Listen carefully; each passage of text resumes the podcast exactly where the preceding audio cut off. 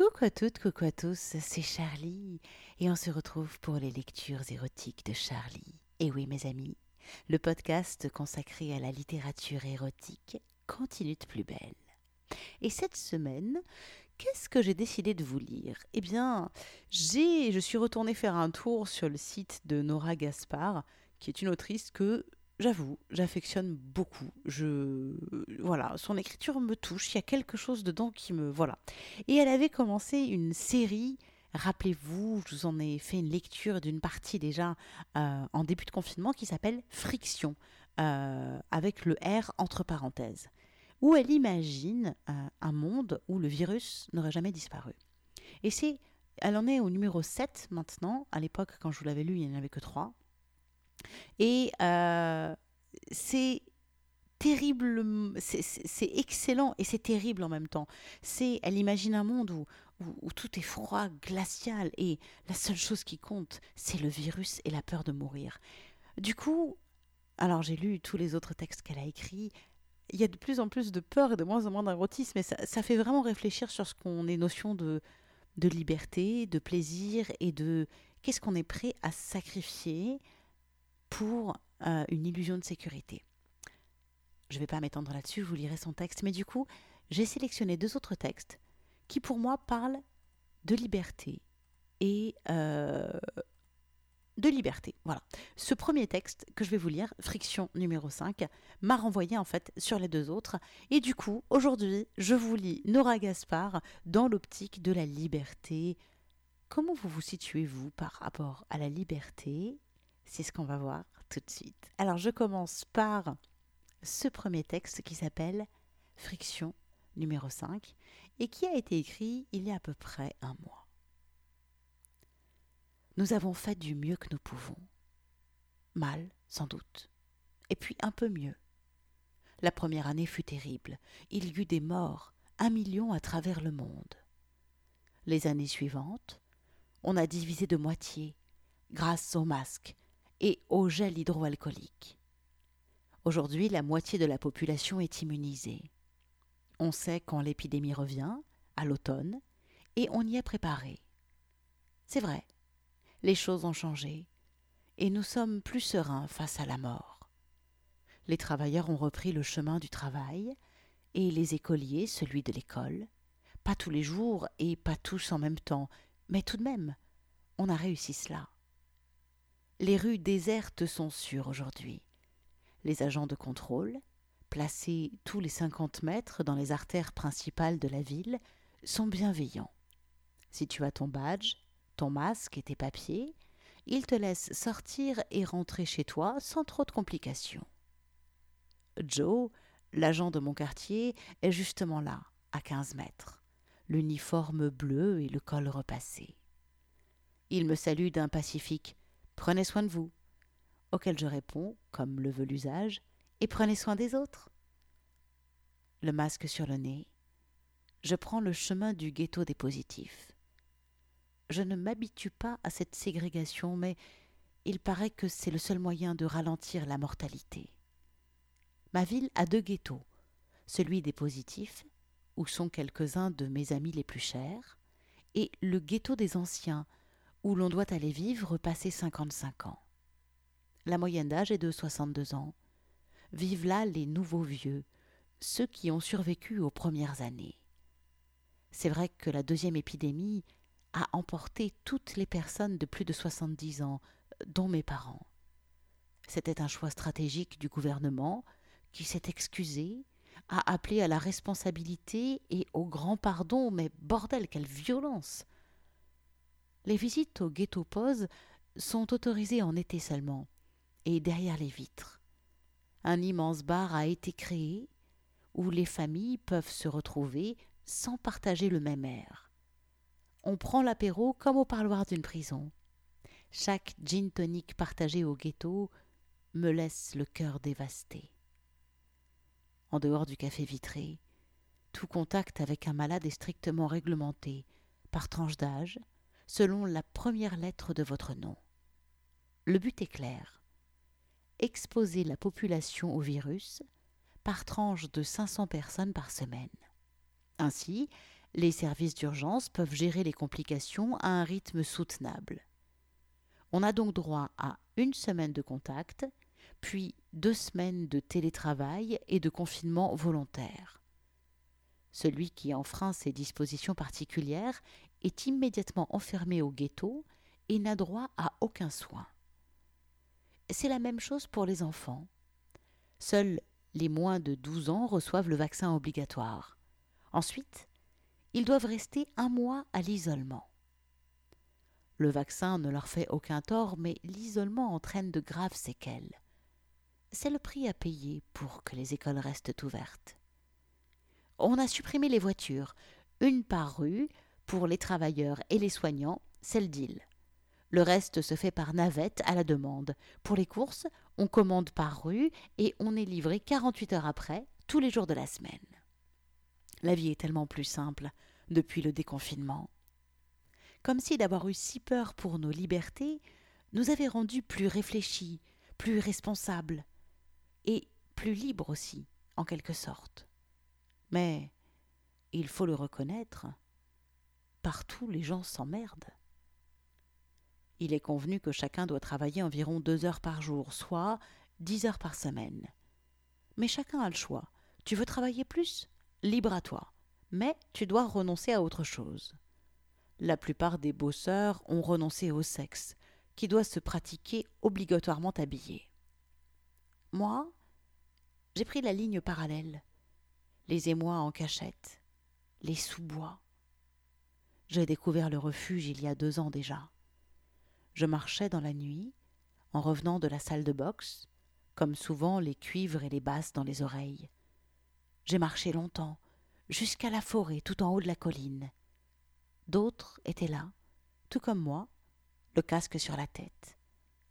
Au milieu d'une demi-foule silencieuse, j'ai dansé, follement. J'y reviens chaque fois que la folie me guette. Ici, la plupart oublient dans l'alcool que la liberté n'est plus la même. La nostalgie de nos ivresses de peau me ronge chaque nuit.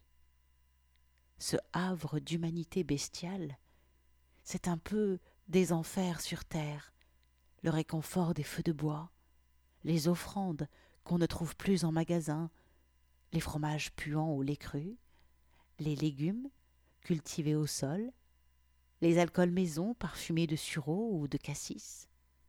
Ici la marmite est toujours sur le feu et le pain goûtait le levain. Ici, on peut pour quelques heures tomber les masques, enlever les gants et sentir l'air frais sur la peau. On peut même, à la nuit tombée, se toucher. Depuis que le sexe hygiénique a été instauré dans la ville, mes histoires où les gens se mettent nus pour baiser, où les corps ont des odeurs métalliques et des fantasmes à explorer, mes histoires sont d'un monde qui n'est plus, sauf dans cette clairière, entre la voie rapide et la forêt. Dans les bois, les containers aménagés accueillent les couples d'un soir, les amants cachés et les nostalgiques de la liberté.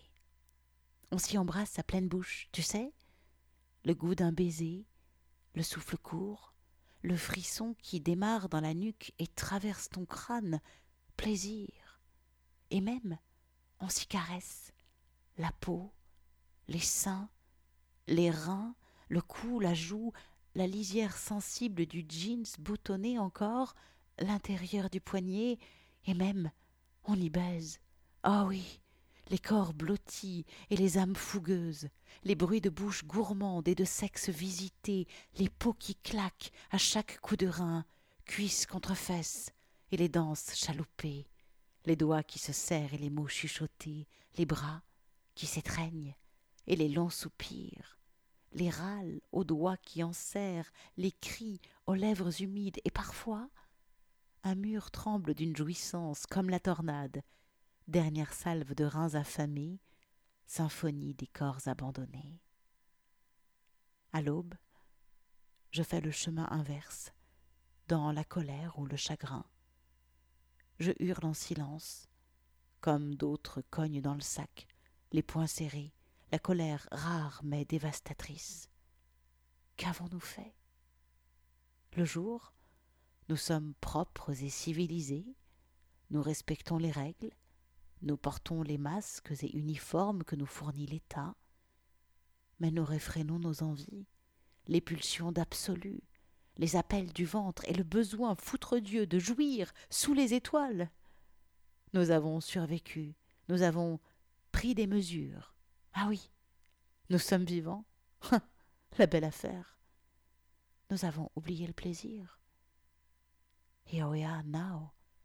Entertain us. Voilà, c'était donc Friction numéro 5 de Nora Gaspard. Ouh, il y a quelque chose dans ce texte qui me, touche, qui m'émeut, qui me... Ouf. Eh oui, j'aime bien ces textes qui sont des, des projections dans un, une uchronie en fait. Genre, euh, elle a imaginé si, si le monde se transformait complètement et devenait totalement hygiéniste et que tout euh, se vivait en fonction d'un virus terrible. Ça pose question, hein. ça pose question. Vous avez remarqué, et c'est ce que de plus en plus de philosophes euh, disent, à quel point on est docile, à quel point en quelques jours, quelques semaines, mondialement, tous les États ont réussi à faire obéir toutes les populations et mondialement, on a tous commencé à s'isoler et à arrêter les contacts et à accepter que des libertés qui étaient juste euh, de base, que personne ne pensait euh, remettre un jour en question, eh ben tout le monde s'est dit ah oui oui oui non mais je je veux pas de cette liberté, je veux la sécurité. Intrigant. Hein je vous lis un autre texte de Nora Gaspard qui s'appelle L'orage. Hein, voilà, j'ai pas envie de donner de réponse, je pose juste cette question de la liberté. Qu'est-ce que vous chérissez le plus? La liberté? La sécurité? Vous préférez être rassuré ou libre? C'est juste ça la question que je pose. L'autre texte a été écrit il y a douze mois. Il s'appelle L'orage.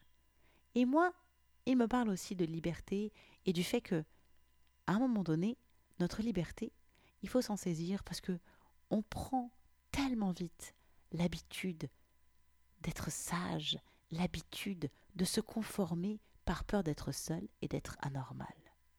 Alors je vous fais découvrir ce texte qui s'appelle L'orage, et c'est toujours Nora Gaspard qui écrit.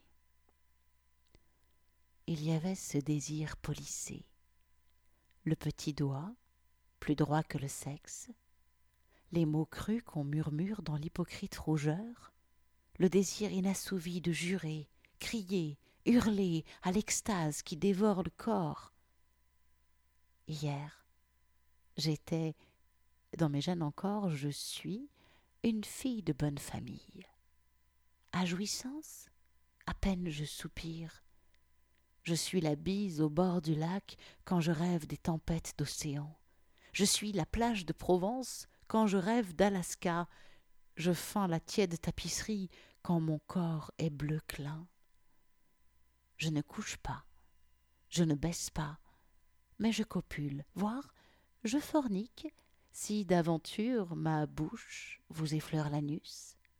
Mais j'aime le blanc et le noir, ces contrastes parfaits entre peau de lait et toison sauvage, quand le parfum de sexe exhale du poil, acide floraison, agrumes de ton ventre, mandarine salée. Cela n'a rien d'inné tout m'a été appris. Étriqué dans une vie d'hiver, j'ai choisi le printemps. J'ai pris l'air, le large, la route. J'ai choisi l'ivresse et refusé les couverts pour manger les fruits. J'ai choisi un homme, un bel homme, un de ces êtres aux doigts délicats, au sexe large et raide qui remplit le ventre et chahute à l'envie. Un matin, j'ai retiré mes souliers. Au fond du jardin, le verre, les arbres, nous, nus. Il n'y a plus que l'herbe sous nos pieds et les vaches au loin. Le ciel jaune nous couvre d'or. C'est étonnant ce silence. Il y a quelques cris, des grands bruits d'eau, Sans doute d'autres femmes se baignent au bout de la colline. Je danse l'indécence, les humains complices. Les reins creux nous invitent à délier les cuisses. Faites place à l'alcool de mon ventre. Enivrez vos doigts. Servez-vous sans gêne. Buvez. Buvez donc ce vin d'été léger. Sortez la langue. Humez les humeurs. Goûtez-vous ces épices flatteuses, ces laitants ce poison? La joie vous reprend. L'homme, vous bandez comme un lion. Il me tarde encore de tâter du bâton. Je vous tends la croupe soyeuse et le cuir tendre de mes fesses. Doucement, l'homme, doucement. Insère ta raideur dans mon con détrempé, pas plus loin qu'un doigt. C'est là, juste là, que le velours s'enflamme, le souffle se mue en chant de sirène sous la coulisse légère de votre vie courbée. Les cris des femmes, tu sais, appellent la pluie quand elles jouissent, sorcières, pour nourrir la terre. À chaque fois qu'on me réduit, je retourne au vert. Je hurle sous la lune, je reprends la route et jouis seul d'un long cri. L'orage de mon ventre est ma plus grande force. Il retentit ici, là-bas, dans ton jardin et sur nos vies.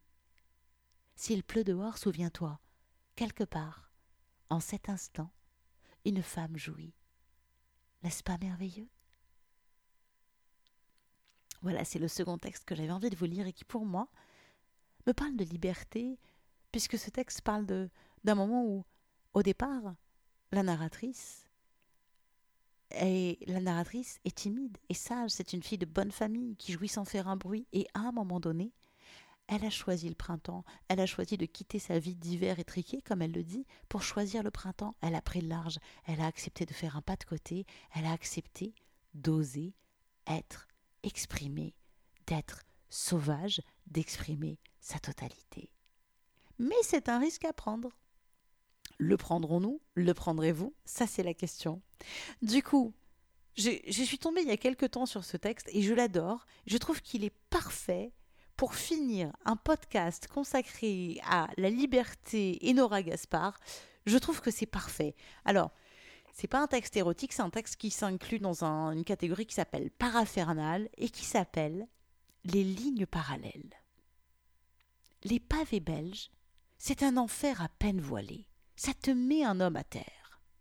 On croit qu'on maîtrise grâce à l'habitude, au vent qui sèche la pluie, aux chaussures tout-terrain qui nous isolent de la terre et ses cailloux, et puis, tiens, prends ça, mord la poussière, la flaque et la gadoue. Un homme a trébuché. On rit un instant, on sursaute peut-être, on pense égoïstement, ouf, ce n'est pas moi. Mais l'homme est à terre, son sourcil saigne, ses lunettes sont cassées, et sa femme le houspille sans tendresse. Mais qu'as-tu fait? Il est tombé, madame. Il a perdu l'équilibre. Il est gêné. Il a un peu honte. Il a mal sans doute là où la peau se déchire et ailleurs, sous la laine et le coton. Soudain, le roc, l'infaillible, est fragile.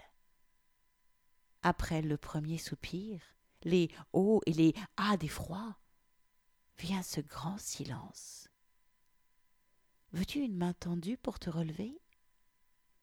Veux-tu sauver le peu de dignité restant et te remettre debout seul? Veux-tu rester à terre un moment, à goûter la pluie sur tes joues? Tu es libre. Tu peux choisir tout, un peu, rien. Tu peux même ne pas choisir. Tu es libre. J'adore ce texte. C'était donc les lignes parallèles. Et voilà, c'est sur ce texte que je clôture ma petite série consacrée à Nora Gaspard et à la liberté.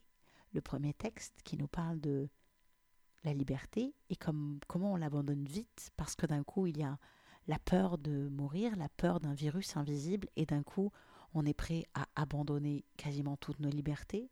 Je vous invite, hein, pour ceux que ça intéresse, à regarder un peu tous les articles de la quadrature de net, etc., etc., puisque il y a vraiment des choses qui se, des questionnements qui se posent sur la liberté en ce moment. Le deuxième texte, l'orage, qui parle du fait que on peut prendre un chemin de traverse, on peut changer de la route qui nous était toute tracée au début. On peut oser exprimer ses envies, ses désirs, ses jouissances. Et dans envie, il y a vie. Alors, osons exprimer cette vie qui nous traverse, car bordel de Dieu, il n'y en a qu'une, et ça passe vite. Et puis ce dernier petit texte qui parle justement de ça, du fait que on est libre. Alors, qu'est-ce qu'on choisit? Et vous? Vous choisissez quoi? Hmm? Dites-moi, qu'est-ce que vous choisissez? Eh bien voilà, ce podcast touche à sa fin. Alors, il est un petit peu érotique, mais pas trop. Mais, euh, mais, mais pour moi, c'est un plaisir de lire les textes de Nora Gaspard. Et puis, et puis la liberté dans le cul, c'est quand même essentiel. Rappelons-nous-en. Et on parle de liberté. Observez si ça vous intéresse où est votre liberté dans le cul? Qu'est-ce que vous vous autorisez? Qu'est-ce que vous vous interdisez? Et est-ce que vous l'interdisez à vous parce que vous n'osez pas, parce qu'on vous a dit que c'était mal? C'est vraiment très très très intéressant cette question de liberté par rapport à la sexualité, au désir et au fantasme. Parce que bien souvent, on s'interdit même de fantasmer. Pour quelle raison? Je vous laisse le découvrir. En attendant, vous pouvez retrouver tous les textes de Nora Gaspard sur son site noragaspard.com. De toute manière, comme à chaque fois, je vous mets tous les liens sur l'article qui présente la lecture d'aujourd'hui. Et ça, c'est à retrouver sur mon site lec.charlie-liveshow.com. Et puis, y être, hein, une fois que vous êtes sur mon site, que vous avez cliqué sur l'article qui présente une lecture érotique, si vous avez une folle envie de rejoindre mon Patreon, parce que vous vous dites, hey Charlie, c'est quand même super ce que tu fais, je tenais à te le dire, et du coup, je tenais à te le dire et je tenais même à te le montrer et à l'acter, et eh bien pour acter votre soutien, n'hésitez pas à devenir Patreon. C'est Patreon, c'est un site qui permet le mécénat, ce qui permet de soutenir le podcast Les lectures érotiques de Charlie, qui est totalement autoproduit, je vous le rappelle. Merci infiniment d'ailleurs à toutes celles et ceux qui me soutiennent sur Patreon. Et il faut savoir qu'à partir de 5 dollars par mois, vous avez accès à des podcasts exclusifs réservés uniquement aux gens qui me soutiennent sur Patreon. Eh ouais, c'est comme ça. La vie est injuste, mais non, la vie n'est pas injuste. Tout est question d'équité et non pas d'égalité. Ouh, je suis très philosophique aujourd'hui. Allez, je vais aller me toucher un petit coup, tiens. Et eh ben je vous laisse reprendre une activité normale et je vous dis à très bientôt pour de nouvelles aventures érotiques. Ciao, ciao, ciao.